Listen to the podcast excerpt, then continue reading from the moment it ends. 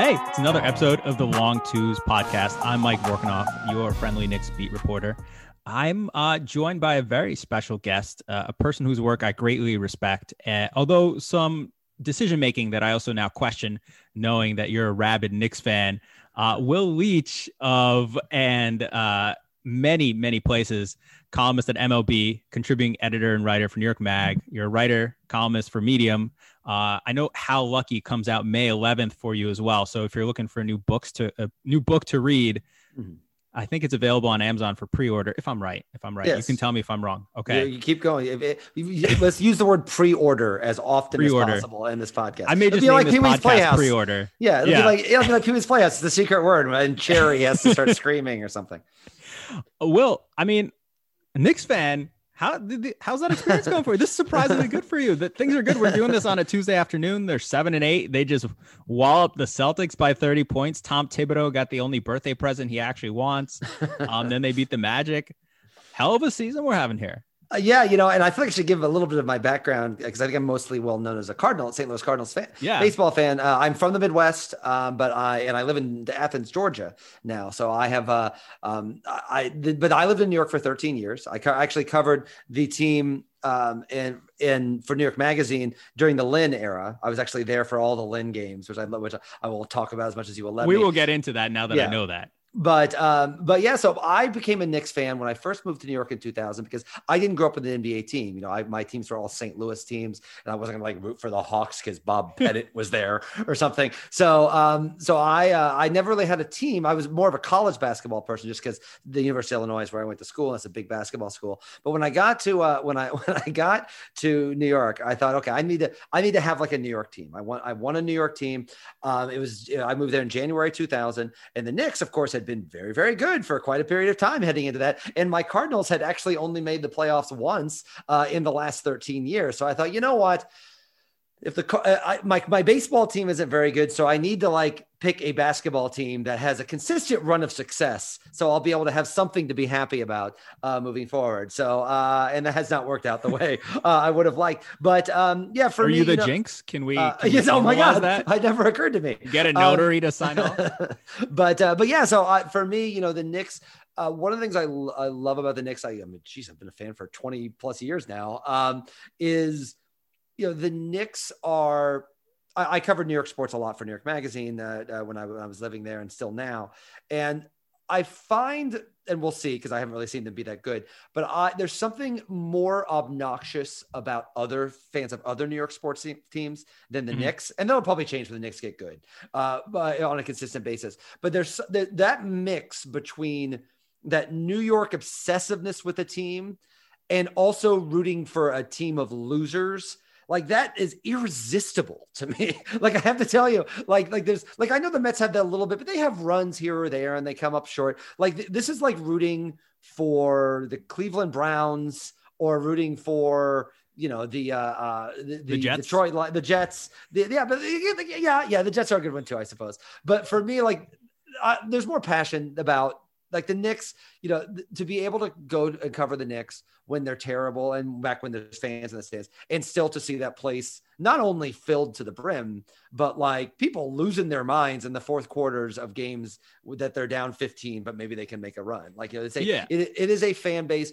that I'm not necessarily sure that Yankees fans deserve a World Series championship. I'm not sure that Jets fans deserve a Super Bowl. I believe that Knicks fans truly deserve a competitive, great team, and that's that to me is really fun to see. Uh, it, it, it, there's an inherent drama in being a fan of a team that should succeed and ha- should have every single advantage to be able to do so, uh, but consistently never does.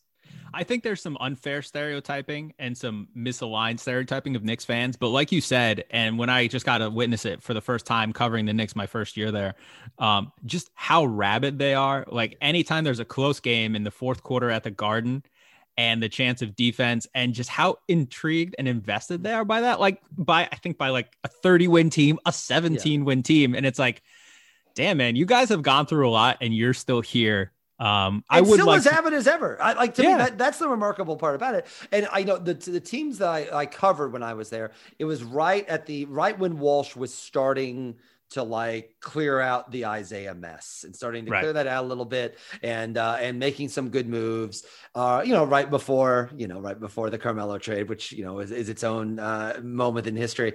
Um, but you know, the thing that was exciting about that was to me that's an opportunity, and I feel like it speaks to you know New York fans uh, have maybe been fans of the teams longer than, than I have, but certainly having covering New York sports teams, the myth of well, New York fans won't stand for a rebuilding project, and they will not stand for not trying to win a title at all times. I just have not found that to be the case at all, and I think like the Knicks are the ultimate example of that sort of idea. The the the how invested people were in like Anthony Randolph. Like people just thought Anthony Randolph Right. was good. Like he was going to be this incredible part of that trade. He was going to like become this this this unicorn sort of guy uh, before Kristaps. And like to me, that is uh, that excitement and thrill for a player that was not very good and probably was never going to be very good. But the the hope for that, and I always feel like we can talk about this. That was what was culminated in, in the Lin thing. You know, I think that Lin obviously there were a lot of factors uh, going into Lin, but to me the thing that was most exciting, I think, what people reacted most to about, about Lin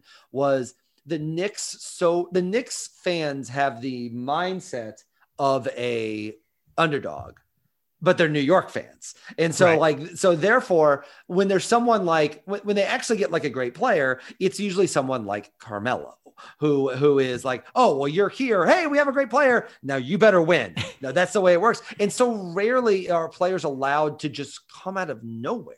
And to Yeah. me, that was the glory of the Lin thing. I interviewed Spike Lee for New York Magazine a few years ago, and I asked him about the Lin thing, and he said, "I've never. It's the Garden has never been louder." Including in the in the Ewing days, including in, in like the hate days, including when I'm yelling at Reggie Miller down there. Uh, it's never been louder. I've literally never seen it louder uh, than it was with Jeremy Lin. I think uh, again, Lin is his own kind of unique character, but I also think that it was because there was a no name that came out of nowhere, like New York. Sports got a Rudy, like they, they got that, you know, and except he turned out to be amazing. That Right. never, never happens. And to me, that that speaks to how great the fan base is and how uh, um, how they really do have that that that that cultist but also fanatic nerdness quality to the fandom to where they the the myth that like they just want stars they just want that's not that's not true like it's not 1993 anymore and all that matters is the back page of the post you know they people just want to see a winner and see exciting basketball and i think Lin always kind of represented that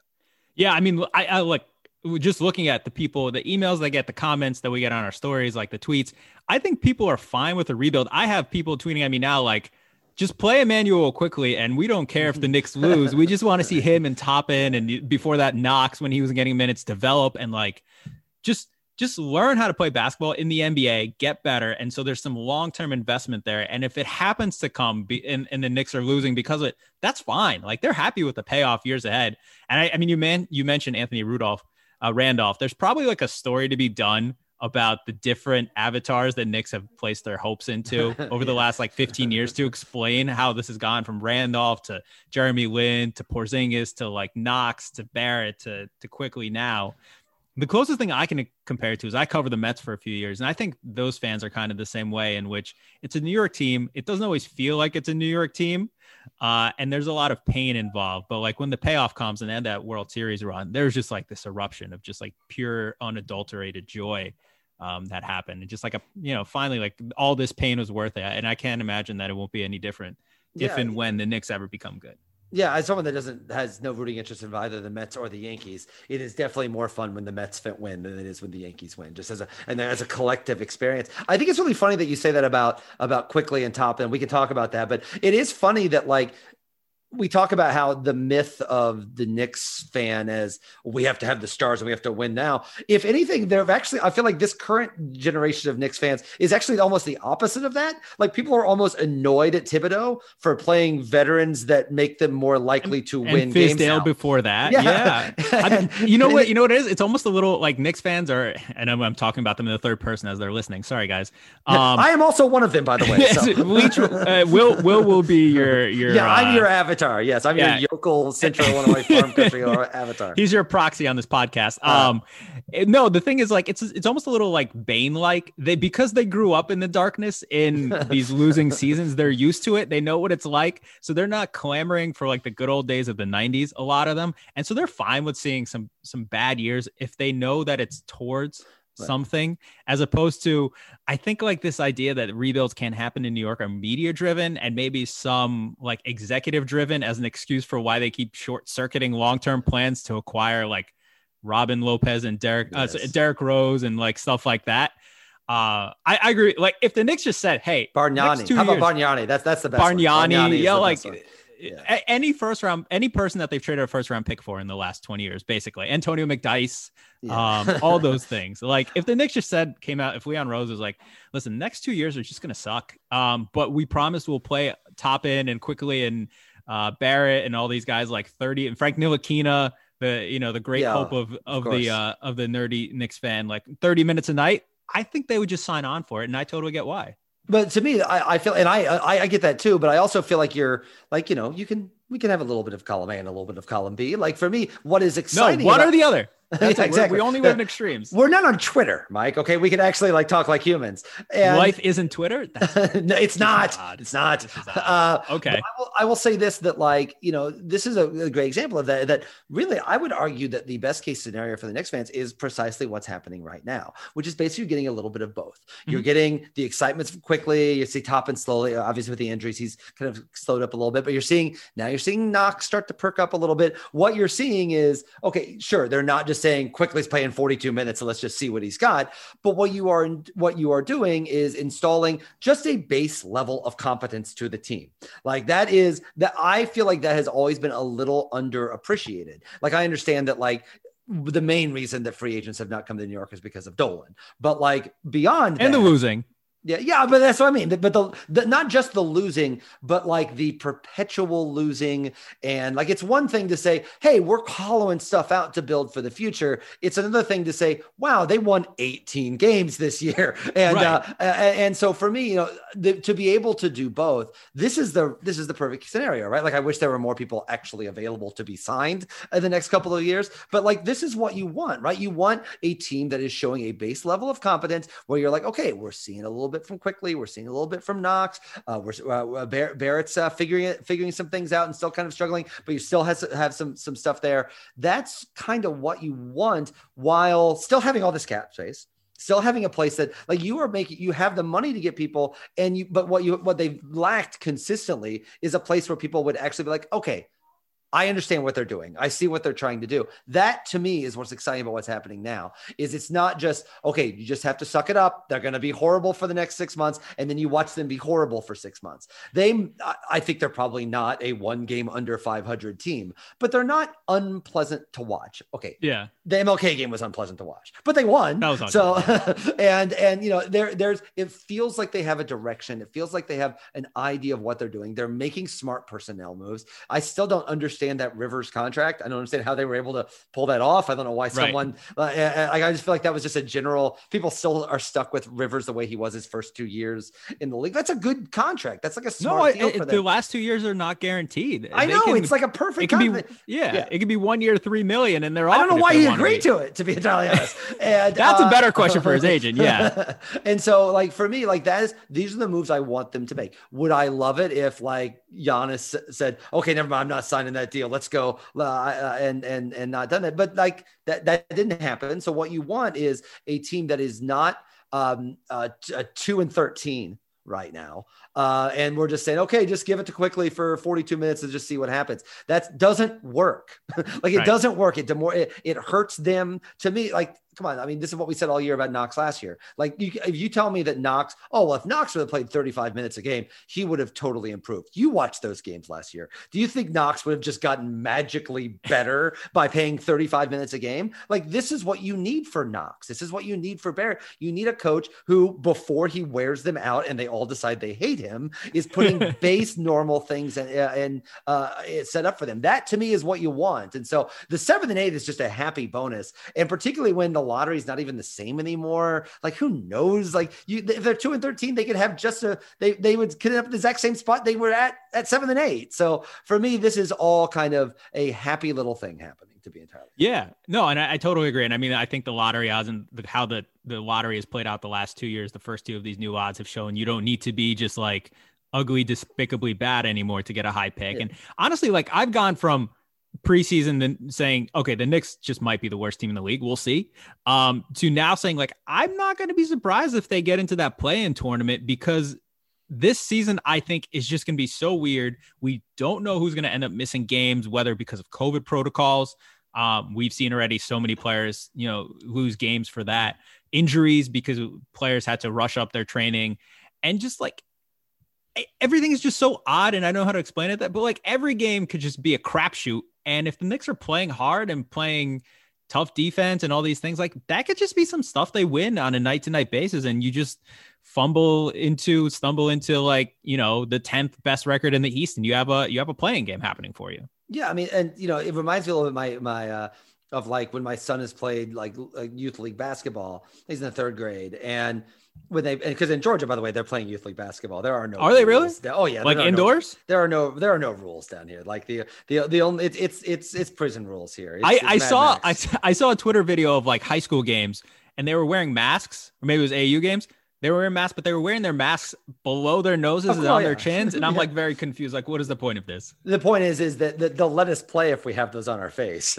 Okay. we just don't actually actually wear them correctly. Uh, there, there's the the there will be all sorts of dissertations written about the geographic differences from how people are handling uh, uh, this pandemic one way or the other. But I will say the thing that's interesting about uh, it feels a little bit like the way youth league basketball is coached, which is to say there's a lot of teams that don't have a lot of talent. So the one thing that will always play is defense.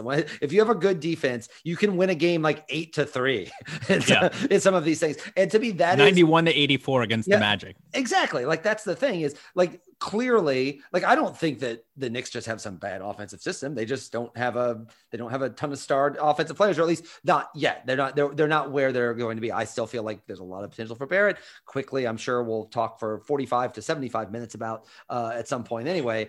But uh, I think there's obvious talent there, but it's not going to all entirely work out now. So this is what you do. This is exactly the strategy you would want for a year like this. And so, you know, the the idea that that they sh- they're better off just playing uh, all the rookies and seeing what happens. To me, what Randle's doing right now is Randle right now, the way he's playing, and more important, the way he's invested is just proof of concept when it comes to Thibodeau of what they're trying to yeah. do here. Like the idea that like Randle didn't look this motivated when he was with the Lakers. Like he's never played like this. And that that to me speaks to people buying the way that Rivers talks about playing for the Knicks and stick with this and we're trying to figure something out.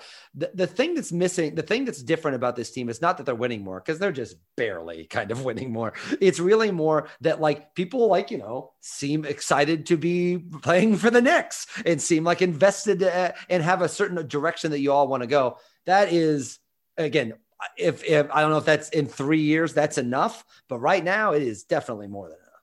They should hang Austin Rivers jersey just for how into being a Knick he it's is. amazing, like, right? I don't remember seeing anyone like who's all in on the Knicks and Tom Thibodeau like Austin Rivers.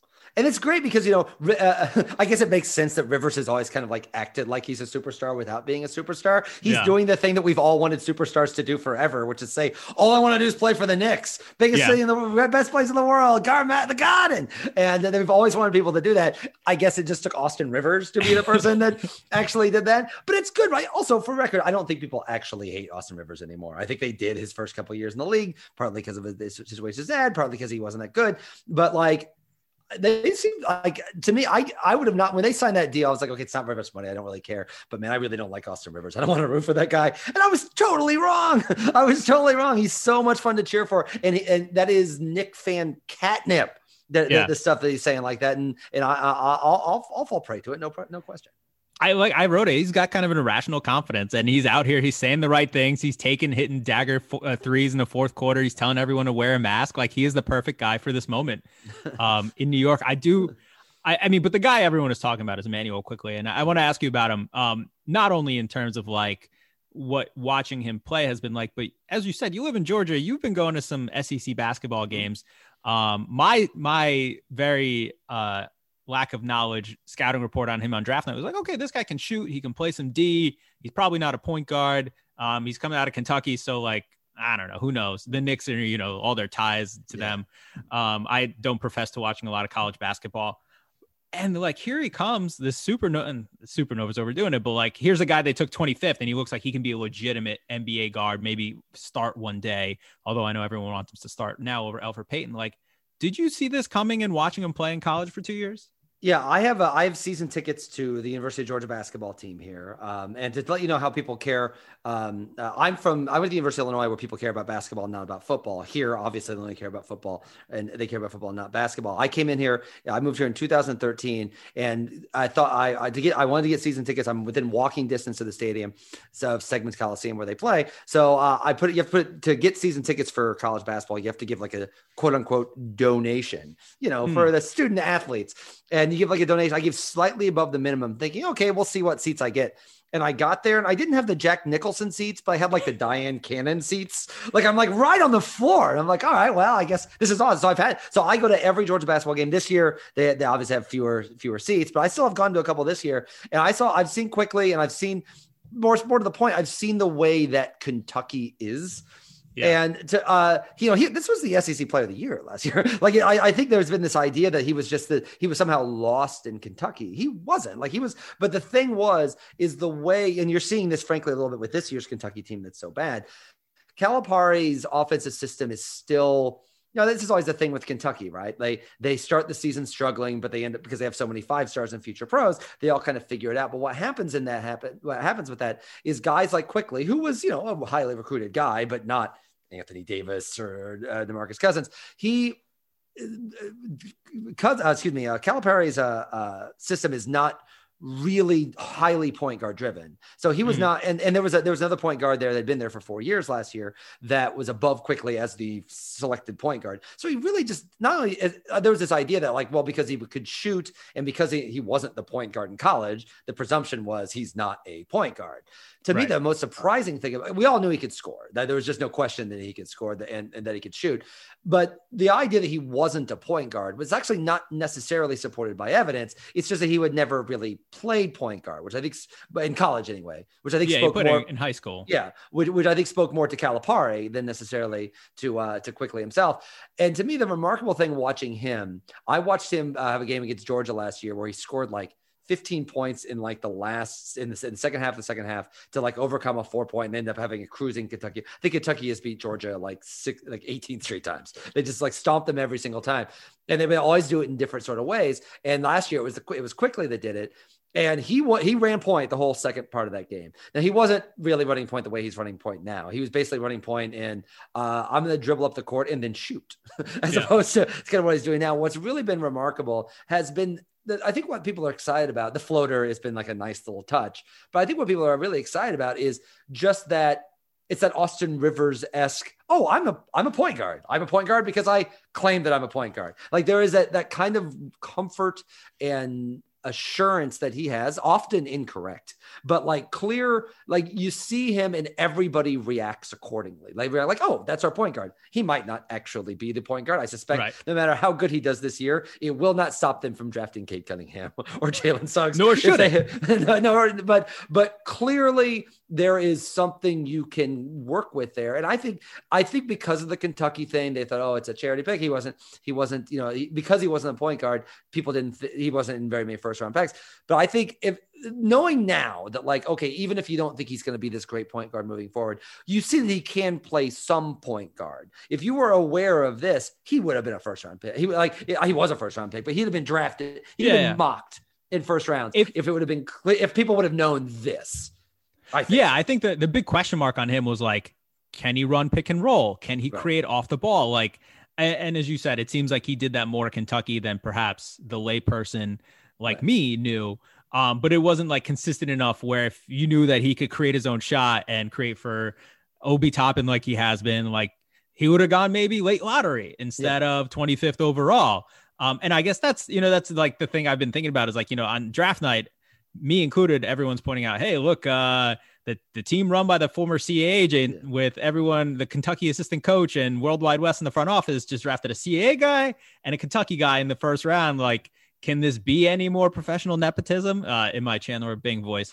um, but like maybe they knew something. Everyone around the Kentucky program just seems to love, like all caps, love Immanuel Quickley as a person, as a worker, like as a player.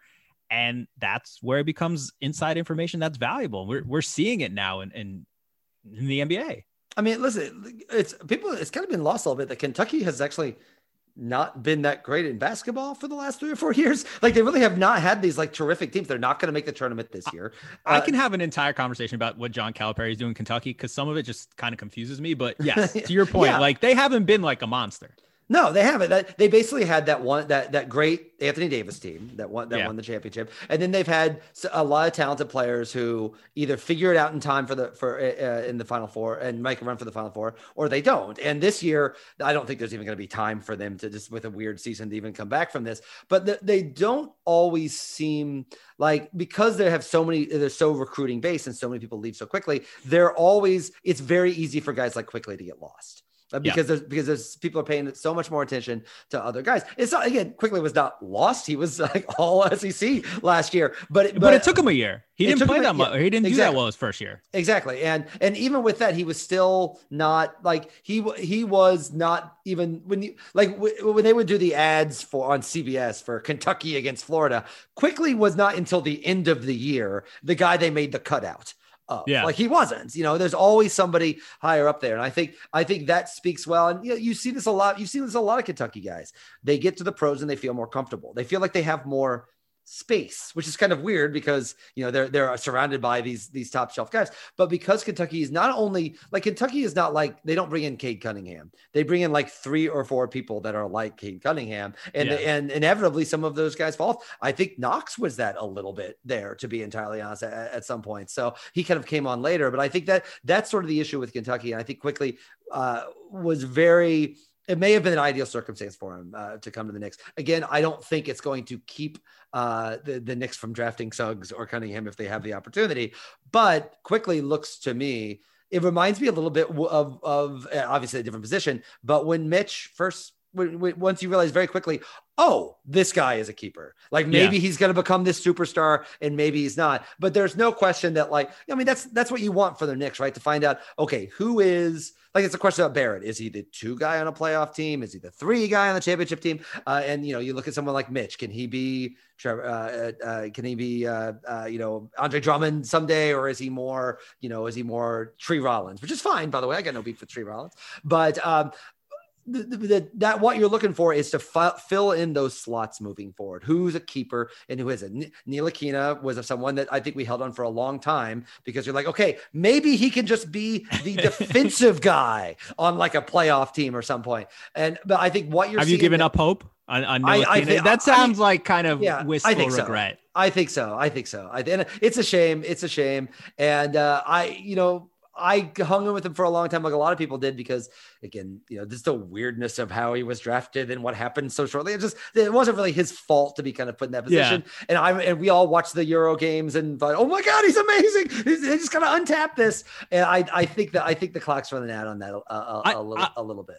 I'm kind of still, I still think there's a future there. Like, if you remember his last game, he shot four or four from three. And my thing with Frank has always been, all right, he's not going to be your starting point guard. That much is clear. He just can't generate that much offense, but he can really defend. And if he just starts hitting catch and shoot threes and a little bit off the dribble, like that's a pretty good player there. I agree. I still, th- I still never, think it's there, but I just yeah. I don't think it's going to happen in New York. I just don't yeah, think it's. I, I mean, whatever his peak. The is, clock's running out. I mean, I mean, I, I mean, again, like it's to me, it's even just a practical thing, right? Like they, the decision they have to make on him is coming soon, right? Like you know, this is the free agency like, this yeah, offseason. I mean, so is. the the idea that he the idea that he's shown anything for them to be like, okay, he's a rotation part. Uh, but even if he could potentially be, because the person you're talking about is what we've always dreamed on Ntilikina, right? Is that he would yeah. be that guy. And uh, uh, I'm, I, I don't know, man. I don't think it's gonna. But but I mean, that's the Knick, thing is even even with this team now, even if if it Neil, because that's the thing is it kills you that Ntilikina.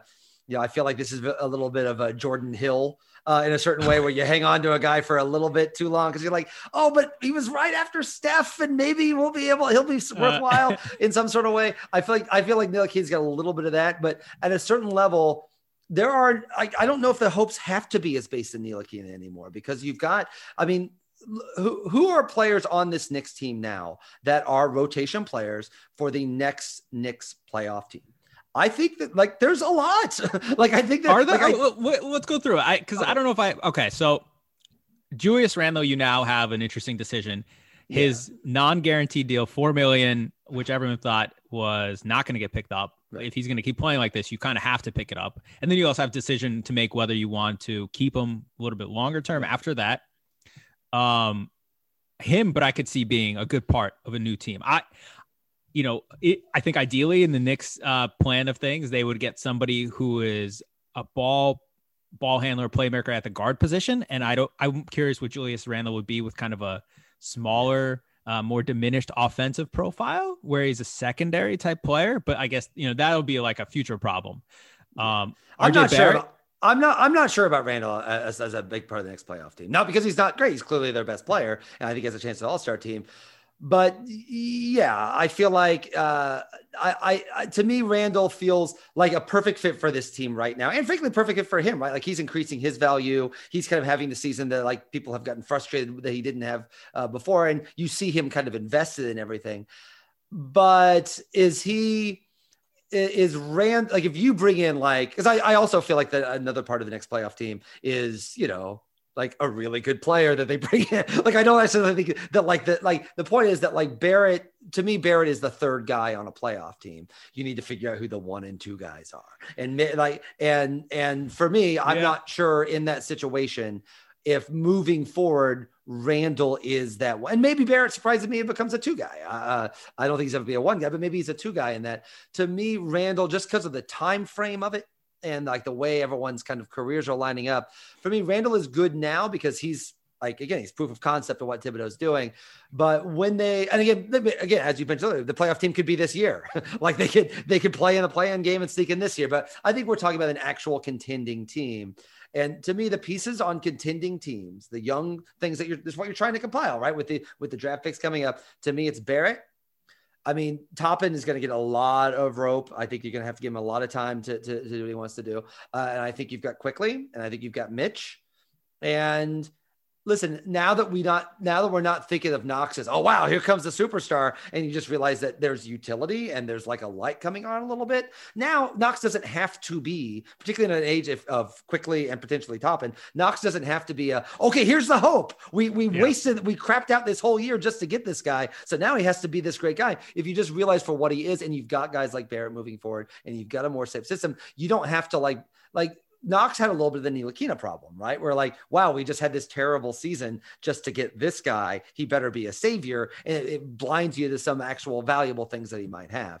To me, that Nick's, Knox is in a much better position now because you can just appreciate for what he is and and see him actually get better and the light come on a little bit as opposed to seeing him as some franchise savior. I think if you get out of the franchise savior part, you just actually have a bunch of pieces that you're slowly kind of getting to need together, and then maybe if anyone ever actually decides to become a free agent again from the super superstar class, then maybe you can grab one. I think it, I think it's nice for the Knicks that they have Julius Randle under contract this summer for the next season because I think like maybe their best long term play might actually be pick up his or not pick up, but just like keep him for next year and then trade him and let of some course. other team extend him and get some more picks or some young players down the line. I actually kind of thought is, they might do that this year, uh, but uh, I like I, I, I but I, I think this is perfect. I think that's the perfect scenario. Yes, Knox is interesting because I don't I don't know I I'm still quite not quite sure what he is. Like the three point shooting seems to be there. Like if, if he keeps this consistent, he's like a what a 42% yeah. three point shooter.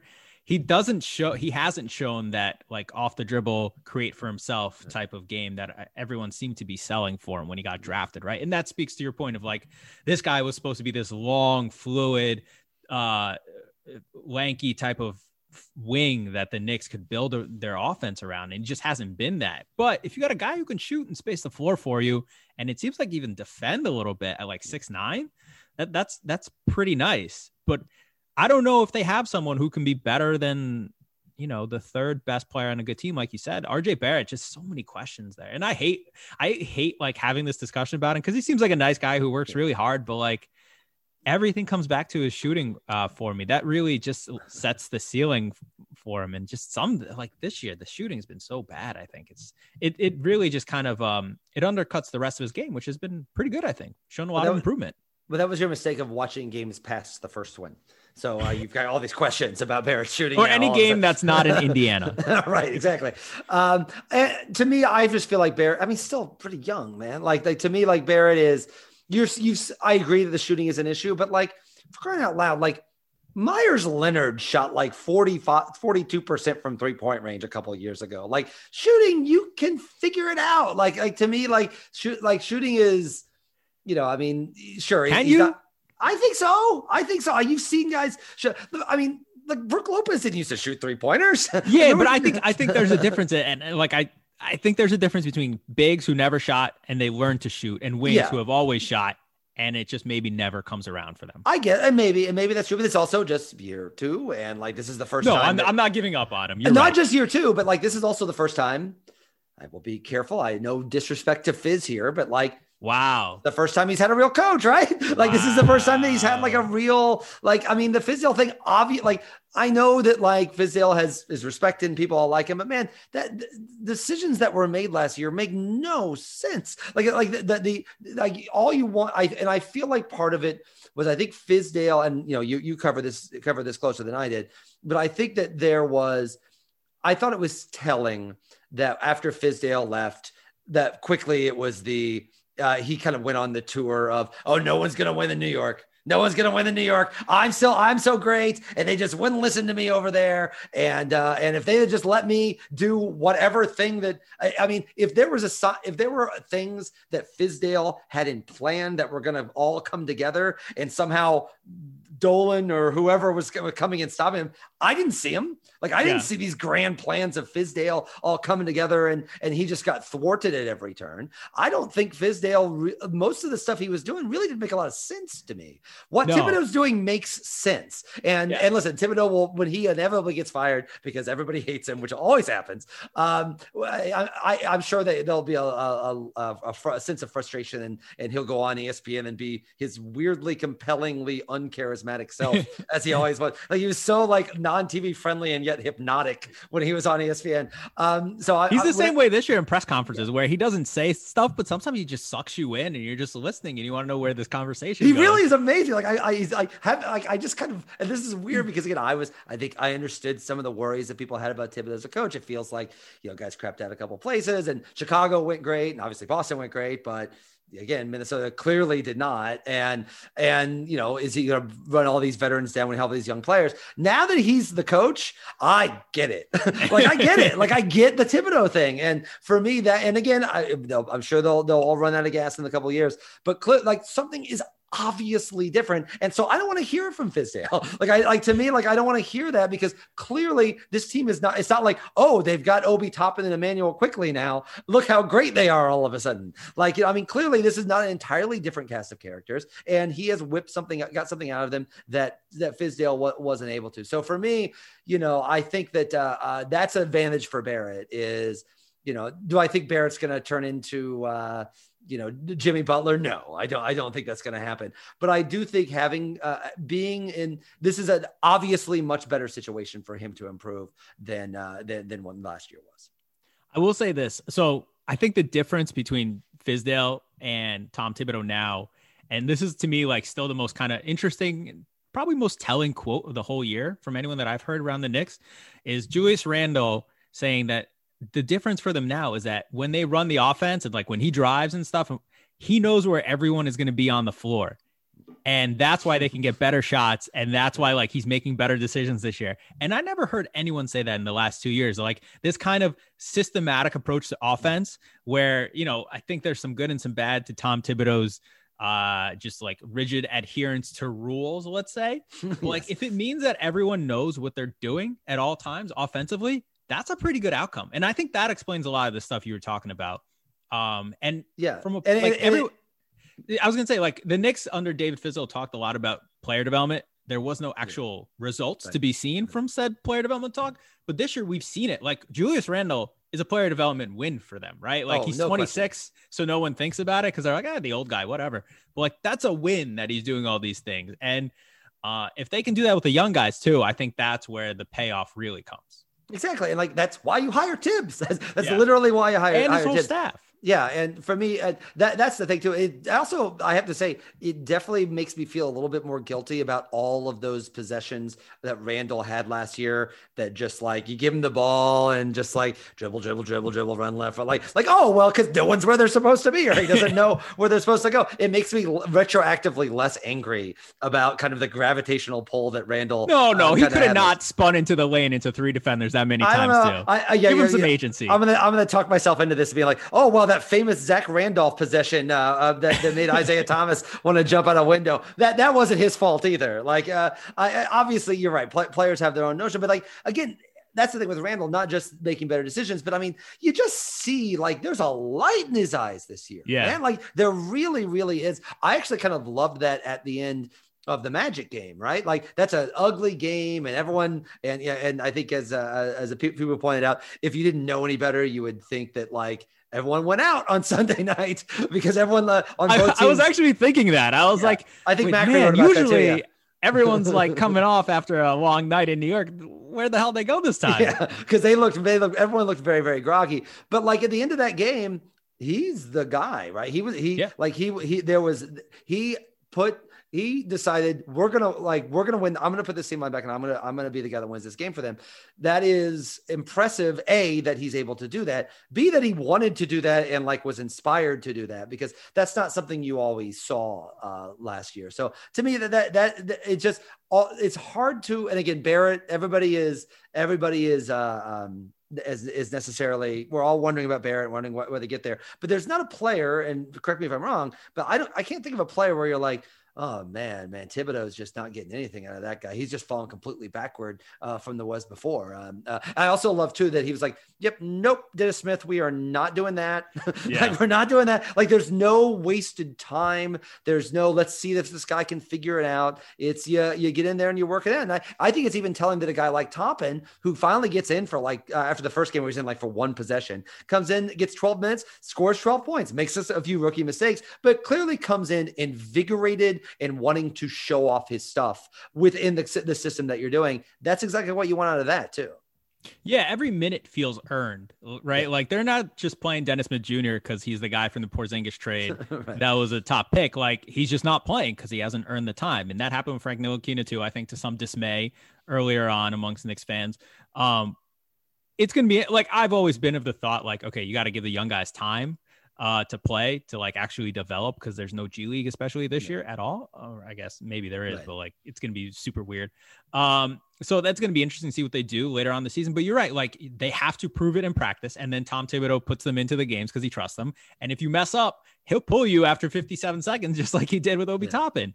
Uh, that may wear on guys over time, but like so far the results have been pretty good and and you do see this this like widespread improvement and i'm i'm just curious to see where this all goes because like at some point um at some point like if they they follow the Nets model is almost, and I, I, know the Nets are like the worst, like the worst example you can use for the Knicks is what to do. But like this is what they did. They built internally. They turned a bunch of nothing into good players, into rotation players, into like eventually a playoff team somehow and that got them the free agents. And like, I don't see why that's not the model the Knicks should use too. And on top of it, maybe you get like the number two pick in the 2021 draft if things break right. Yeah, I, I like that model. It's a great model, except that's the thing with the Nets, right? Like Durant and Irving pick the Nets partly because of their culture, and then by the time that Durant gets there, everyone's gone, including the coach, well, and everything's over. But listen, but yes, that's the idea though. Like that was why they picked them, right? Like that that was the thing. There was a good vibe they had going on, and they had all that young talent, they had all that space, and now it's like completely gone. Like after after the after the ran after the I, um, the Harden trade, it's all gone. It's kind of amazing there isn't like I I read whatever Sean Marks said about culture after they had their conference call, uh, like after the James Harden trade. I didn't understand a single word of it. Um, it's just like just yeah. buzzwords, the top buzzwords yeah. that mean nothing. And like if you have nobody who's an all star level player and you're building up, then the culture is your coach and your front office, and they get to dictate it. But once you get the stars, that's the culture. So you hope you you get the ones that are like good for you and fit.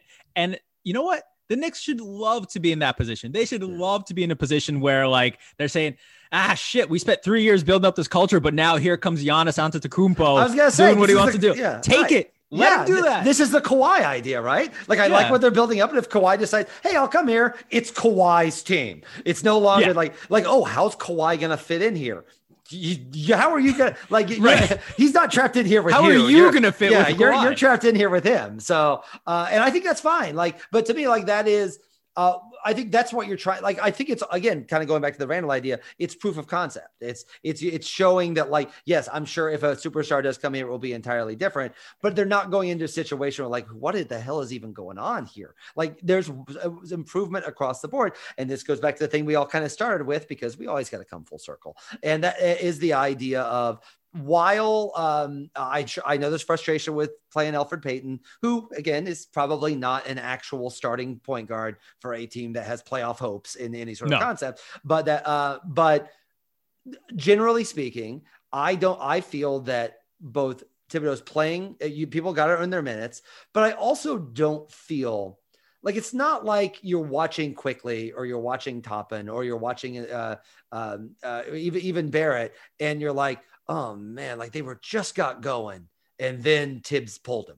like that's not yeah. what's going on. Like they're getting run. Like you know, I mean, they, they, may make a mistake and he'll pull them and pull them out. But like the idea that like, oh wow, well, Quickley would become this superstar if he would just played 41 minutes a game is just not. We would just watch Quickley make a ton of mistakes because he and and all of a sudden Quickley would not be so beloved anymore. And so to me like this is this is the this is why i again in Thibs i trust man like to see the across and listen they're about to go to the west coast this could be uh, this could be one of those podcasts where in a week you're like, oh yeah, wow, remember when you were so excited about that seven eight team that just lost like seven in a row? Uh, and I get it, but like that's okay. Like I if if the Knicks lose seven in a row and completely fall apart on the uh, not even fall apart, but like lose a bunch of games in a row, I don't think any of this conversation is incorrect. I feel like there is a like it's still not that incredibly talented of a team, but you're finding the pieces you want, and there's improvement across the board. That's what you wanted out of this year. You, and you still have your draft picks and you still have your money and you're putting a plan in place. To me, that's that's the point of the whole thing. Yeah, for sure. And, and look, um, I think there's a fall coming eventually. I wrote it like Friday that the defense is it's got some undercurrents that are just not going to bode well for them, and then they give up, you know, below 85 points in two straight games for the first time in like three years, and I look like an idiot. But um, I think there's a Steph.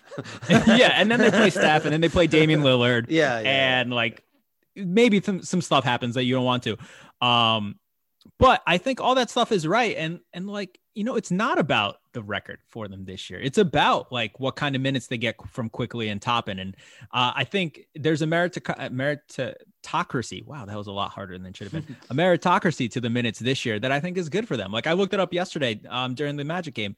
Payton and, and Quickley have averaged just about the same amount of fourth yeah. quarter minutes. Yeah. Um, like Tom Tom Thibodeau would just play whoever is playing better that day, yeah. and that's good because you know what? It, it, also means like if Quickley is playing poorly and he's not, he doesn't have it. Like just he doesn't continue to make errors and continue put up bad habits of like things that he shouldn't be doing long term. And I think that's ultimately a net positive for them. Um, is it good that RJ Barrett and Julius Randle are playing this many minutes? We'll see. We'll see how where that goes for them. But like that's you know that's some good, some bad with with Tom Thibodeau. Um, I I have been surprised by how quickly everyone has come to like Tom Thibodeau, who did not come yeah. with the reputation of being a likable person, yeah. but now everyone's just like, Thibs, where have you been all my life? Again, we'll see. We'll see in a couple years. We'll see if, uh, uh, and the question too is whether or not you know Thibodeau is making it more likely or less likely that the free agent comes. Right, like at a certain level, it's hard. It just to... doesn't matter though. I don't think it matters. I don't think yeah. the coach matters. Yeah, no, I agree. I agree, and I think that uh, everyone question... loved David Fizdale, and that you know that helped you get Julius Randle. Yeah, well, and also uh, Fizdale, you know, doesn't crappy coach last year. But um, uh, anyway, uh, but yeah, no, I, I agree, and I think that I and you know at a certain level, I wrote a piece about this a few years ago about tanking.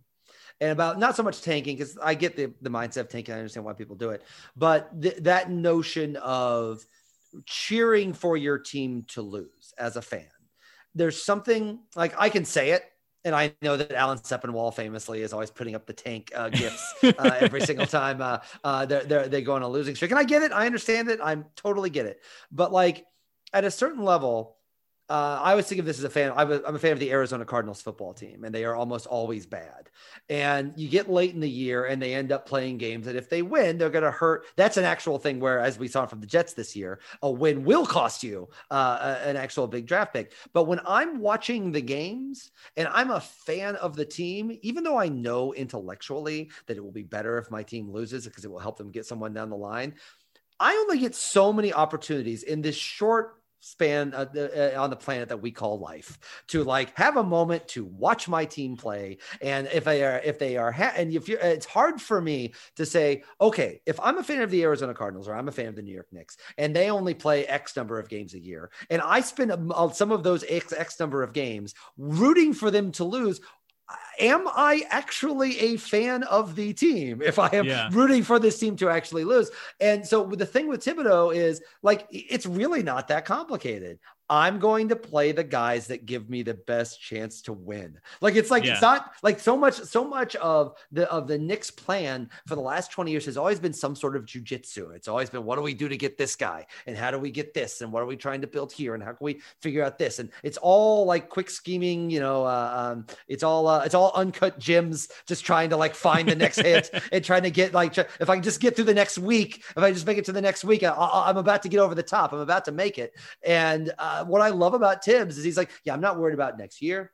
I'm not worried about tomorrow. I'm like, I, my job is to make the players on this team better so we have a chance to win games that is a clarity of message like that yeah. is like to me that's what's what, what's appealing about Thibs it's not so much that like he's so funny on the microphone or he's always doing these funny things though it was fun to see everybody happy for him on his birthday but it is like that's what people I think have been wanting from the Knicks is a clear. I think they haven't had it since Walsh before Carmelo is probably the last time they've had, and even that was obviously a little muddled. But this feels like an actual clarity of vision. Now, whether that clarity of vision extends to Rose and extends to everybody up there, we'll see. But like right now, I think the appeal of Thibs is like we're not trying. Like there's nothing complicated about this. We're not. We're not like this is this isn't a finishing school. You know, this is yeah. we're trying to win games, and I think that. Uh, it's been a long time since the Knicks had that clear uh, actual goal, and uh, I think that's what people are responding to. It.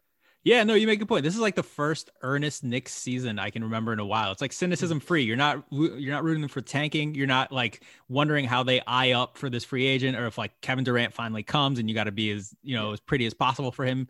Um, it's just like play and let's hope I, they win. Yeah, and it, you're not losing your mind to be like, you, it's like when Carmelo was here, it's like, all right, Carmelo, you better get us that title, and it just brings all that with it too. Like th- this is like it's just you know you get you watch your basketball team play and you root for them to win, and if they then you go do it again in a couple days. Like it's you know, just basic being normal basketball stuff. But to Knicks fans, it feels revolutionary. It feels like a totally incredible thing. And uh, to me, that that that's probably why I'm enjoying this seven and eight team, uh, and why my son, who is a Bucks fan and is constantly making fun of me for liking the Knicks all the time. But to me, I'm like, yeah, but you just showed up when Giannis got there, and if like and like you're, you're nine. Also, he's nine. What an idiot! Don't right? don't let nine. him bully you. As our yeah, as our first lady said, be better. I, am okay? gonna be better. I'm gonna be better. Uh, you you don't really care, do you? Um, but uh, be honest. Uh, but anyway, so uh, the point is, is that like for me, this is the fun. This is this is not.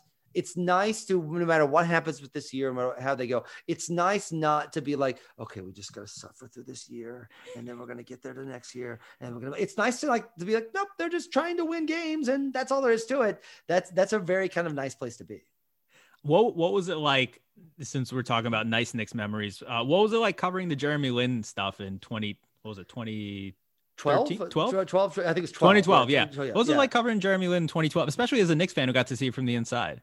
Yeah, because you know I was just kind of doing an experiment covering the Knicks that year because I was a Knicks fan and I was I, I, wasn't like a beat reporter or anything. Though I generally I spent a lot of time uh, at the practice facility and went to uh, most, most of the games.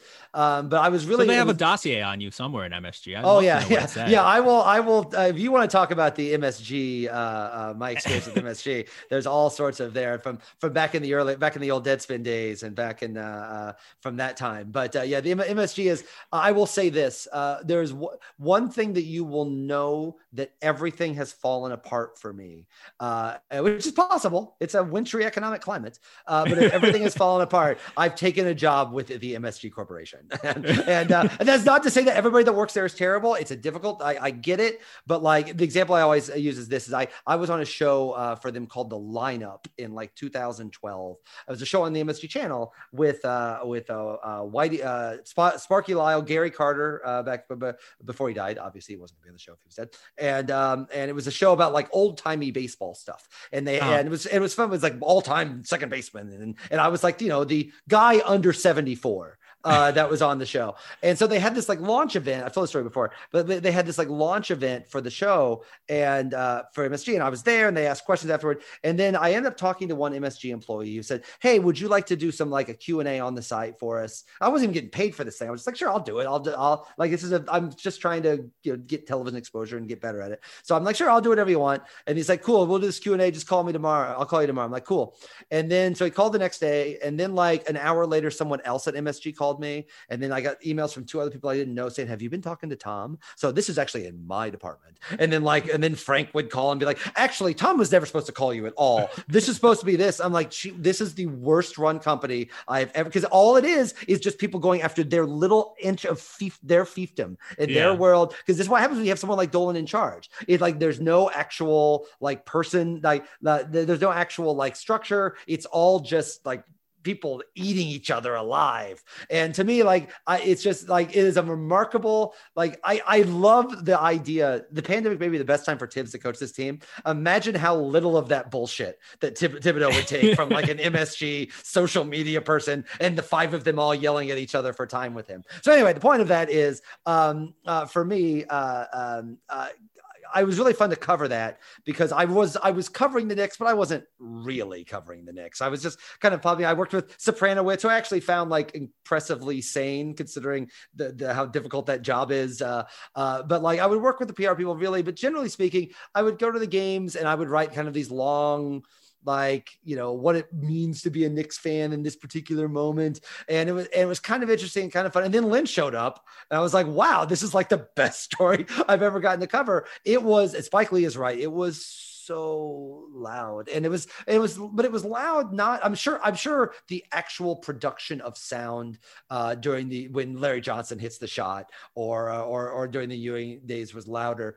But like it was a sense of discovery. I think that's what Knicks fans never get right? They never get that uh this guy's come out of nowhere and done this amazing thing and he's yeah. ours. And like we want, we were just talking about like, hey, maybe, uh, uh, uh, maybe when Baron Davis is hurt, he'll be able to fill in uh, a couple minutes at the end of the game. So to have that happen, and also to have it be again kind of proof of concept of D'Antoni, like D'Antoni had not really kind of got it figured out a little bit there and it was and and then Lin shows up and it's glorious and uh, and the fact that Carmelo was so much of the discussion was about Carmelo at the time, whether he's not he's going to come was a was a factor in it too. So to I think that's I've always thought that's one of the main reasons that uh, Carmelo I think still one of the most underappreciated Knicks uh, of all time, but he was under it from the get go because you know that that Carmelo made the Knicks better than Jeremy Lin would have made the Knicks.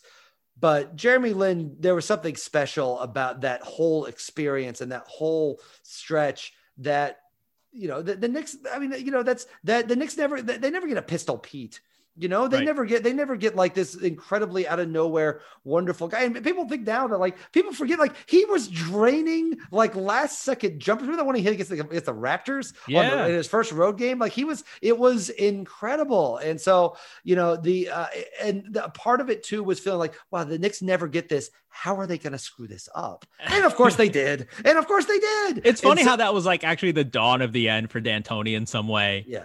I mean, yeah, and like yeah. Jeremy Lin too. Like he just it was not feasible because, yeah. as you said, everyone has a fiefdom in New York that they have to protect. Exactly, and like, and if if there if that happens in, I would say Golden State then because it's in the pre-Steph era, but it happens in a place like that where like I'm sorry, but Golden State Warriors fans would have loved that him forever. They would have like yeah. there, there, there, would, and there wouldn't have been somebody in the Golden State's management being like, "Yes, but can we trade three quarters of the roster for Carmelo right before he becomes a free agent?" Like that would have been something they would have even considered. And so to, to see how that would have played out, I, I, mean, I think it that was I think that one of the reasons the Lin thing was so fun is because even while it was happening, no, I don't think there was anyone that thought like, wow, this guy's going to be the point guard for the next 10 years here. Like or, or, even for like the next couple years not because they didn't think he was good because i think generally he i think he proved himself uh, not just that year but in, in, years moving forward. Injuries were obviously a problem. But uh, for me it was the idea like yeah they're not they're not going to let this last. Like they're just they're just not gonna this is not what we do here. And yeah. and I, I think that led to part of the joy of it as well. Is it is it odd being a Knicks fan in Georgia? Are there many of you over there? Have you do you have uh you know so people I, you can convalesce with? Right before uh the pandemic hit, like a, like a, like like a three three weeks. Remember they played that game at Atlanta. Yeah, that was uh, the last game before everything shut down. Yeah, and I was at I was at that game. It was at, okay. I was at the game. And no, not not the not the last, the one before that one. The one oh, that was okay. the night of the Oscars the night uh, the, the, night of the Oscars, and it was a great game. It was a terrific game. Uh, Mitch had an incredible game that that day, and it was funny because like you know I'm at the I'm at a Hawks game, you know, I'm in, and uh, I I didn't have any Knicks fans to go with me. What I'm saying, but like it reminded me a little bit. I'm, this is going to be poison for Knicks fans. I apologize in advance, but it reminds me when as a Cardinal fan.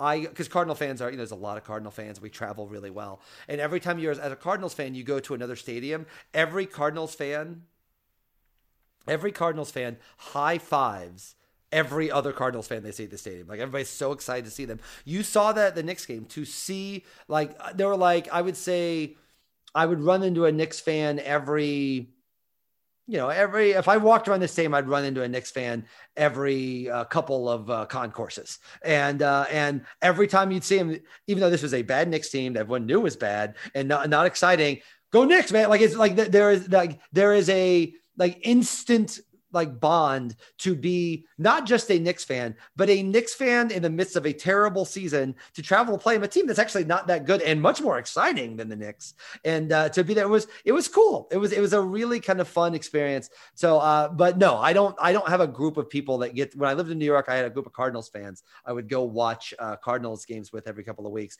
I do not have that group yet in New York uh, in, in Athens, though. To be fair, we're in the middle of a pandemic. Maybe they're out there, and I just they just I guess it's Georgia again. It's free for all. It's really remarkable to me. To me, too. I was, uh, I, I, like, I was, I was, I had to go into Atlanta, which is about an hour and a half from from Athens, and I had to go into uh, to Atlanta to like to uh, pick up some papers or something and just like got and I did the way that like everybody picks up anything when they have to go into public they get it run in run out zip the zip the hell away from everything and I walked okay. by I walked by like a Hooters and it was jam yeah.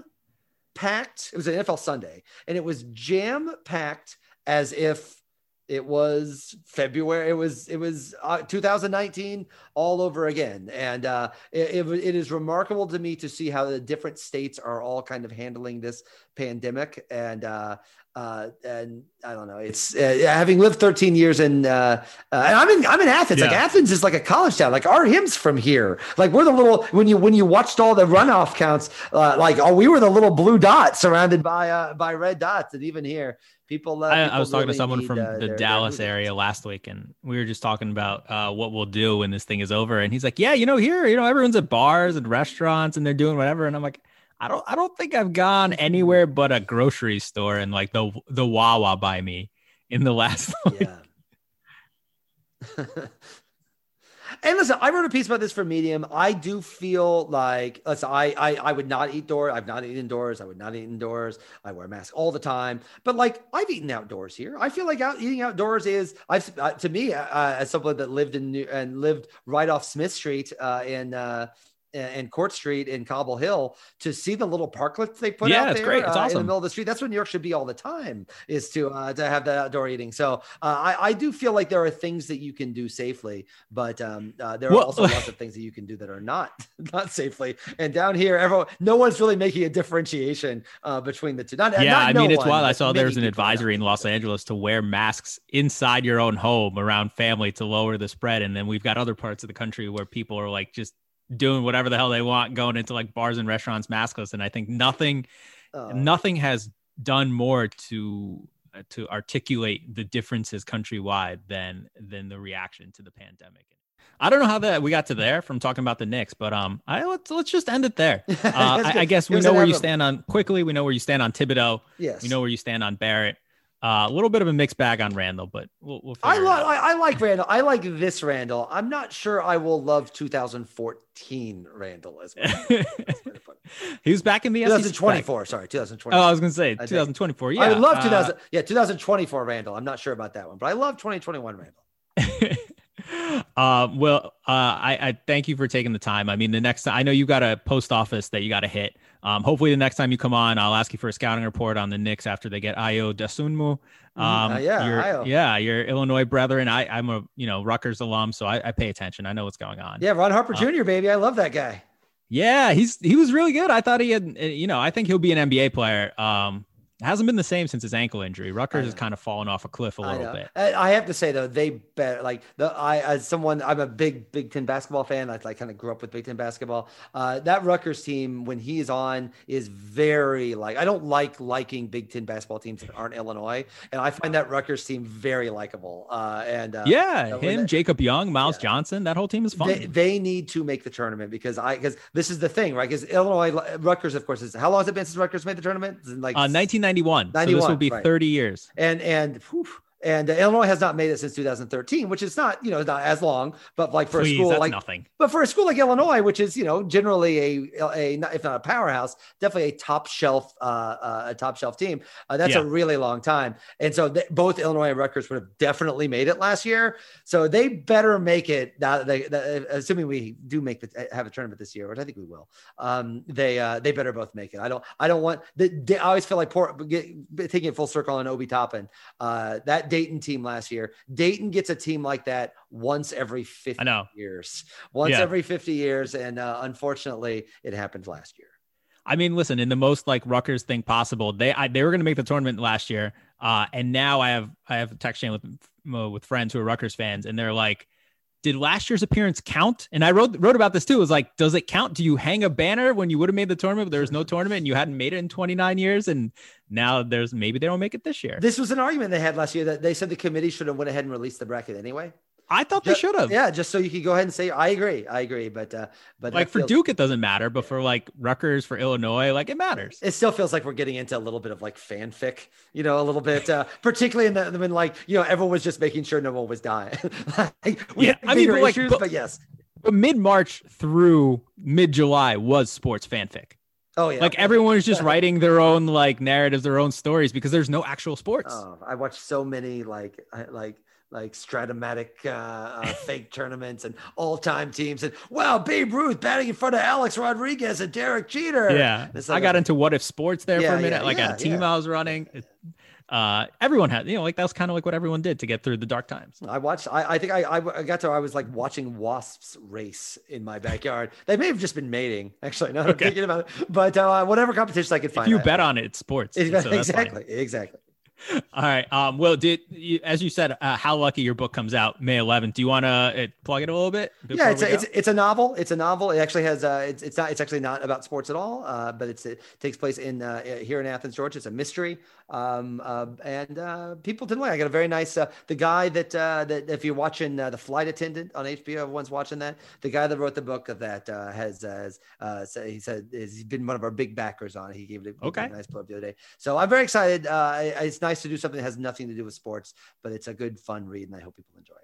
Whenever yeah, and for all the Knicks fans who didn't know that Will was one of you, now you know, and you should go and, and buy the book. And William F. Leitch, William F. Leitch.substack.com. I have a weekly newsletter that's free I'm not one of okay. those. I'm not one of those Substacks people that's charging you. Uh, totally free, uh, and uh, it has like original essays and stuff that people might enjoy, and some Knicks stuff on there as well. Yeah, and he's a columnist at MLB. Uh, you can read him in New York Mag, Medium.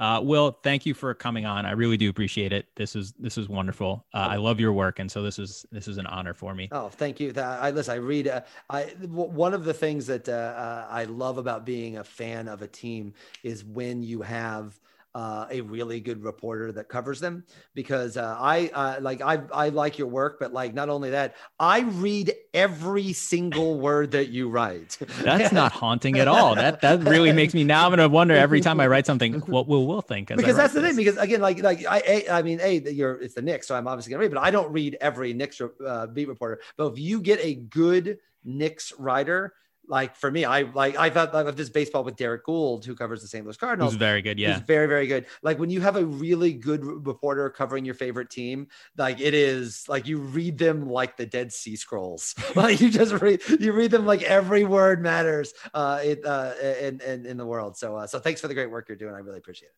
No, thank you. And everyone, thank you for listening uh, to another episode of the Long Twos podcast. I'm Mike Vorkunov. We'll see you guys next time. Bye.